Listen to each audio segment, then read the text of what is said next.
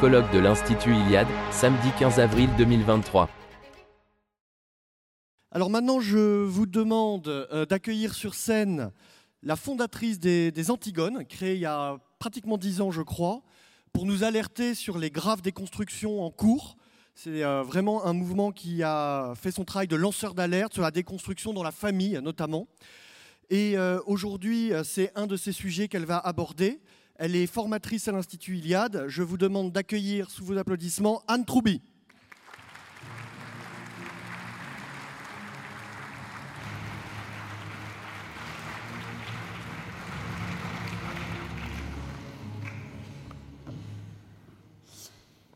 Alors bonjour à tous, euh, merci d'abord à l'Institut de m'accueillir ce matin et merci à vous de m'écouter. Euh, alors le sujet que je voulais traiter aujourd'hui, c'est l'artificialisation de la vie humaine. C'est un sujet que j'ai eu l'occasion euh, de rencontrer assez tôt dans mon travail avec Antigone, à travers des problématiques comme la GPA, la PMA, la contraception, l'avortement, pour ne citer que les plus gros. c'est des sujets qui concernent directement le corps des femmes et c'est pour ça que j'ai voulu centrer ce propos euh, et ma réflexion sur plus précisément l'artificialisation de la vie. Je vous renvoie dès maintenant aux actes du colloque pour un exposé plus complet. Ce que je voudrais faire ce matin, euh, ce serait de vous brosser des grandes lignes de réflexion, un cadre euh, sur ces questions pour pouvoir mieux les penser, parce que je pense qu'elles sont sans doute très mal pensées aujourd'hui. Lorsqu'on parle d'artifice, on parle de quoi? Alors d'après Larousse, l'artifice, c'est donc un moyen habile visant à cacher la vérité, à tromper sur la réalité. C'est-à-dire euh, que donc l'art, l'artefact, donc la technique, serait aujourd'hui devenu euh, artifice, mensonge, tromperie. Alors, je voudrais commencer par une évidence quand même, euh, mais qui vaut la peine d'être rappelée. L'homme ne vit pas sans art ou artefact, l'homme ne vit pas sans sens ou technique. L'être humain a toujours eu cette volonté de, comprendre le monde qui l'entoure, hein, d'obtenir sur lui une forme de maîtrise, l'homme a toujours cherché à soigner les défaillances du corps, à en augmenter les capacités. Les premières trépanations remontent quand même au néolithique. Euh, ceci étant dit, ce recours à la technique qui est à la fois naturel et souhaitable, euh, aujourd'hui, il prend un tour inquiétant. Et c'est justement cette idée d'artificialisation de la vie, c'est-à-dire que ce que laisse entendre ce sujet, c'est que le recours à la science et à la technique aujourd'hui sont devenus trompeurs, sont devenus mensongers. Il y a eu un changement, et ce changement, à mon sens, c'est avant tout un changement de projet politique. Alors, lorsqu'on lit euh, les gros titres en matière de science et d'innovation, et beaucoup plus grave, quand on se penche sur les dernières fictions juridiques en la matière, on pourrait croire, euh, par exemple, qu'il est possible pour une femme seule ou pour deux femmes de faire un enfant ensemble. La loi l'autorise hein, et reconnaît la possibilité d'inscrire sur l'état civil un enfant de père ou de mère. On pourrait croire aussi que nos enfants, s'ils ne sont pas satisfaits d'être des garçons ou des filles, euh, pourraient, euh, en allant voir le bon chirurgien, changer de sexe. Donc les chirurgies génitales de transition sont prises en charge par la sécurité sociale. On attend le jour où certains vont réclamer de devenir licorne ou hélicoptère de combat. Ça va poser problème technique nouveau. Donc ce mensonge, il date pas d'hier, parce que ça fait quand même déjà plusieurs dizaines d'années qu'on nous explique, euh, d'abord, que le féministe notamment nous explique, que c'est possible pour une femme d'avoir un enfant quand elle veut, que c'est possible d'avoir d'un côté euh, le sexe pour faire les bébés, de l'autre le sexe pour se faire plaisir. On nous explique aussi euh, et, notamment euh, avec toute euh, cette déconstruction à l'œuvre à l'université, que les générations qui nous ont précédés vivaient nécessairement, à l'exception de quelques-uns évidemment, une vie de labeur, de malheur, faute des moyens matériels et techniques modernes. Or, et je pense que je ne détrompe pas grand monde en disant ça, euh, ce sont des mensonges. Voilà, c'est un bon gros tas de mensonges, tout ça. L'humanité, pour perdurer, aura toujours besoin d'hommes et de femmes, et d'hommes et de femmes construits. Hein. Et quoi qu'on en pense, on aura toujours besoin de procréation naturelle. Aucun médecin ne pourra jamais fabriquer euh, une femme ou un homme sur mesure de toute pièce à grands coups d'opérations chirurgicales ou d'hormones de synthèse. Et quoi qu'on en dise, nos anciens n'étaient ni plus bêtes ni plus tristes que nous aujourd'hui. À la limite, bien au contraire, quand on voit la consommation massive aussi d'antidépresseurs dans nos populations européennes. Malheureusement, euh, si on arrive aujourd'hui dans une certaine mesure à castrer les femmes, la réalité se rappelle à nous bien souvent sous la forme, par exemple, euh, d'une grossesse non désirée, et on en parle un peu moins, mais parfois aussi à travers l'attente longue, douloureuse et parfois hautement dédicalisée d'un enfant qui tarde à venir. Alors si vous êtes dans cette salle à m'écouter, c'est sans doute que vous êtes assez lucide sur cette question et que, euh, et, que vous vous inquiétez de la passivité de nos contemporains face à cette situation. Alors ce que j'aimerais faire, c'est vous donner quelques arguments aussi pour réveiller un petit peu nos contemporains. Pourquoi est-ce qu'ils croient encore massivement à ces mensonges? Pourquoi est-ce qu'ils acceptent euh, passivement cette artificialisation croissante de nos vies, qu'il s'agisse de nos vies euh, biologiques ou, euh, ou, encore de nos vies quotidiennes, hein, qui sont elles aussi envahies par des technologies de plus en plus invasives. Hein. On pense à ce tableau de parents collés à leur, euh, à leur petit téléphone pendant que les enfants sont collés devant leur propre écran. Tout simplement parce que, outre les bénéfices immédiats de ce genre de technique, on parlait de, de l'écran babysitter, et, outre le fait que certaines de ces techniques viennent répondre à des problématiques elles-mêmes causées par d'autres techniques, euh, ce qui me semble le plus important, c'est parce que euh, même ceux qui ne partagent pas forcément l'enthousiasme euh, des promoteurs de cette artificialisation de la vie, tout le monde pense qu'il s'agirait d'une marche inéluctable. À ce qui paraît, on n'arrête pas le progrès. Eh bien, pourtant, moi, je suis persuadée que si, on peut l'arrêter si on veut, et on peut surtout lui donner la direction qu'on veut. Il n'y a pas de fatalité euh, dans la situation actuelle, il n'y a pas de fatalité dans cette artificialisation de la vie. Ce n'est pas le seul rapport possible à la technique. Donc l'état actuel de la technique, euh, toute l'invasion des biotechnologies, euh, le passage du capitalisme à l'ère de la bioéconomie, ces, enfants transgenres, etc., tout ça, c'est le résultat d'un projet et de choix politiques donnés et circonstanciels. Ces techniques, elles répondent à un projet politique précis qui est porté d'abord et avant tout par les transhumanistes. Donc là, ce dont on parle, c'est Facebook, c'est Google qui euh, propose à ses euh, employés de congeler leurs ovocytes. Euh, on parle aussi de savants fous qui trouvent ça génial d'injecter de l'ADN de vache dans les petits embryons humains ou qui pensent qu'ils vont vaincre la mort en en disséquant à la chaîne sur des paillasses de laboratoire. on parle aussi, c'est un peu moins connu, de quelques dingues qui voudraient euh, nous vendre des prothèses pour tous, pour qu'on puisse tous courir aussi vite que euh, les athlètes des Jeux paralympiques. Ça existe. Euh, alors il y a évidemment hein, des, scientifiques à la recherche de vérité, des bons médecins, des inventeurs au service de l'homme, mais ils se font de plus en plus rares et surtout ils, ils ont de moins en moins voix au chapitre. Ce sont ces transhumanistes qui tiennent le haut du pavé. Et le projet de ces gens, c'est de créer un homme nouveau, une sorte de surhomme qui serait un homme augmenté. Voilà.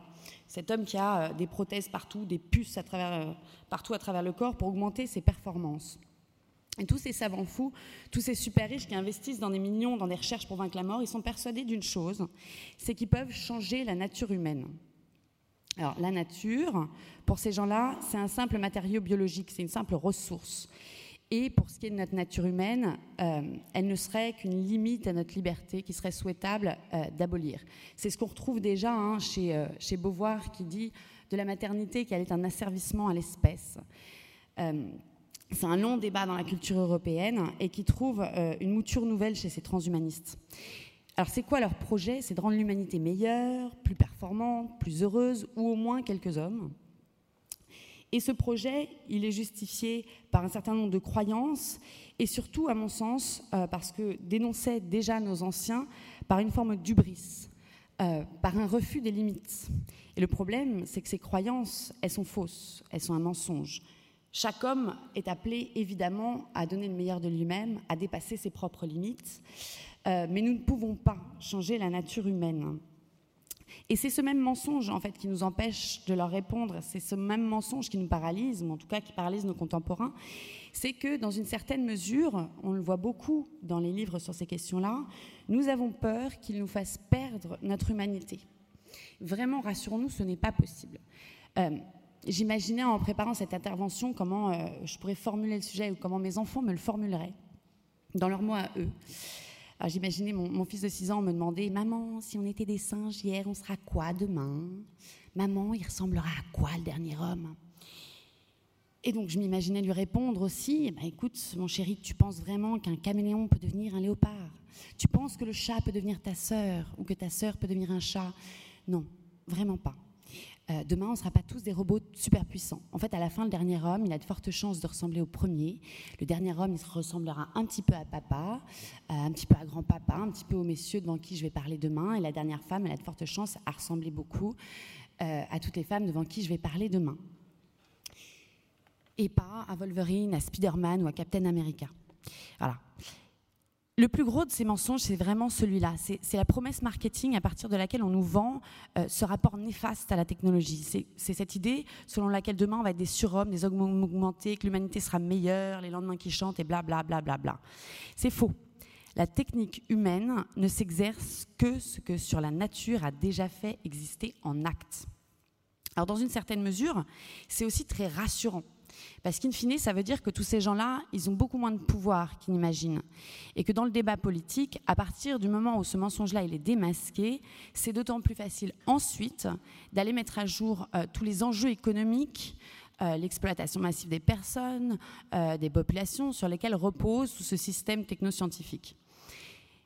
On pense à la GPA sur ces questions-là c'est une évidence, c'est un gros sujet. Mais, euh, mais par exemple, la PMA, c'est pareil. C'est un commerce international des gamètes, des embryons, des corps. Euh, c'est des parcours longs et difficiles pour des pratiques qui, par ailleurs, toutes techniques confondues, atteignent difficilement les 17% de réussite. Or, on l'a vu, cette question de la stérilité euh, massive des populations européennes est grandissante. C'est un vrai sujet, c'est un sujet grave. Et on nous vend les techniques actuelles comme étant la seule réponse possible. Il y en a d'autres. Charge à nous de les trouver, charge à nous de nous en faire les promoteurs. Si les techniques actuelles tiennent haut du pavé, c'est parce que derrière, euh, il y a des enjeux économiques énormes et que ces techniques euh, font vivre tout un système euh, qui correspond à une vision de la société qui, à mon sens, n'est pas souhaitable. Voilà, et qui cause, hein, qui, est en large part une des causes de cette situation, de ce déclin de l'Europe. Si on admet que ce n'est pas possible de changer la nature humaine, on ne peut pas pour autant nier que cette artificialisation de la vie, elle l'affecte. Cette artificialisation de la vie, euh, cet usage néfaste de la technique, elle peut par contre abîmer, amoindrir, corrompre cette nature et donc créer du malheur. Euh, je reprends cet éternel débat sur les enfants et les écrans. D'un côté, euh, on a euh, ceux qui s'extasient de voir des tout petits swiper un écran, mieux s'en sortir sur un ordi, une tablette que leurs grands-parents. Et puis de l'autre, il y a tous ceux qui s'affolent de la perte du vocabulaire, des capacités d'apprentissage de ces mêmes enfants. Bon, c'est immanquablement évidemment ceux-là qui finissent caricaturés comme étant des vilains réactionnaires ce qui me semble beaucoup plus révélateur et beaucoup plus alarmant, en fait, dans cette question des enfants et des écrans, c'est le taux massif de dépression chez ces enfants qui sont surexposés aux écrans. On parle de dépression d'enfants de, 6 à 10 ans quand même. Alors, plutôt que nous inquiéter euh, du déferlement d'hommes cyborgs demain dans nos villages, je pense que c'est plutôt ça euh, sur lequel on devrait se concentrer dans le débat politique, plutôt ça que nous devrions dénoncer en premier lieu, c'est ce malheur croissant de nos contemporains. Entre la solitude de femmes qui congèlent leurs ovocytes pour ensuite payer des PMA, des 1000 et des 100 parce que tout simplement elles ont compris qu'il était trop tard et qu'elle ne rencontrerait pas un homme avec lequel fonder une famille, entre le mal-être de gamins qui en sont quand même à un degré de, perte d'identité suffisant pour demander de changer de sexe, ou encore un plus proche de nous, le scandale de nos anciens qui meurent aujourd'hui massivement sous perfusion, euh, gavés de médicaments, seuls dans des EHPAD. Des exemples, il y en a à l'appel. Et en fait, ce malheur, c'est celui-là qu'il faut dénoncer et c'est surtout le fait qu'il est assis sur des mensonges. Il est avant tout dû à une vision du monde, à des promesses politiques euh, erronées et pas juste à un vague dysfonctionnement du système. Pour euh, en arriver à trouver ce genre de, technique souhaitable, il faut quand même en être arrivé à un haut degré euh, de malheur et de désespoir, à mon sens. Euh, et, c'est justement ce malheur sur lequel surfent les promoteurs de cette artificialisation de la vie.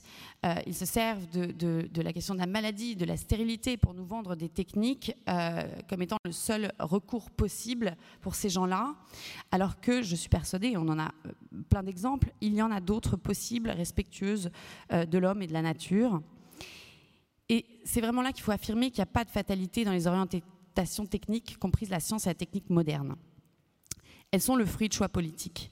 Et si nous proposons des alternatives à ces techniques, elles seraient moins plébiscitées. Si nos sociétés avaient un rapport au temps, à l'espace, à l'homme, à la nature plus sain, notre rapport à la technique le serait nécessairement aussi. Quand on regarde euh, l'histoire des civilisations, on se rend quand même vite compte que cette marche du progrès, elle n'a rien de linéaire, euh, ni dans le temps, euh, ni dans l'espace. On pense par exemple les routes pavées euh, qu'avaient euh, mis en place les Romains ont été abandonnées au Moyen Âge. euh, il y a des techniques comme la corde à nœud dont on ne sait pas exactement comment elles fonctionnent. Plus intéressant à mon sens, il y a des techniques qui ont été refusées par certaines civilisations. C'est le cas des Aztèques, dont on a la preuve qu'ils connaissaient la roue, mais qu'ils ont choisi de ne pas utiliser cette technique. Plus proche de nous, c'est le cas des Amish, qu'on caricature beaucoup comme étant réfractaires à la technique, mais qui en fait ont un système de choix euh, par un conseil des anciens euh, des techniques qu'ils souhaitent euh, adopter ou non et de la manière dont ils souhaitent les adopter de manière communautaire. Leur grille de lecture est intéressante, c'est de savoir si la technique qu'ils sont en train d'examiner va bénéficier à la cohésion de leur communauté ou si elle risque de lui nuire, de nuire à cette cohésion.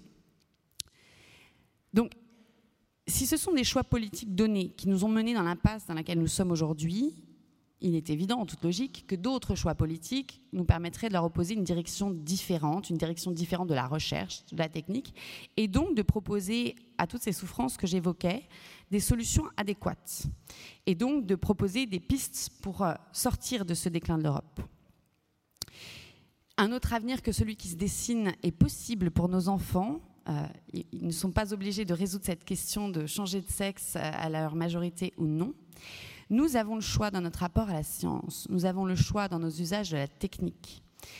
L'homme peut redevenir le maître de la machine au lieu euh, de la situation actuelle où il en est de plus en plus son esclave. Je ne pense pas qu'il soit souhaitable sur ce sujet-là de faire des listes de bonnes, de mauvaises techniques, ou encore d'imaginer des scénarios parfaits et, euh, un, plan idéal. Je pense que la démarche la plus intéressante, euh, c'est euh, celle qu'adopte par exemple Ivan Illich dans la convivialité.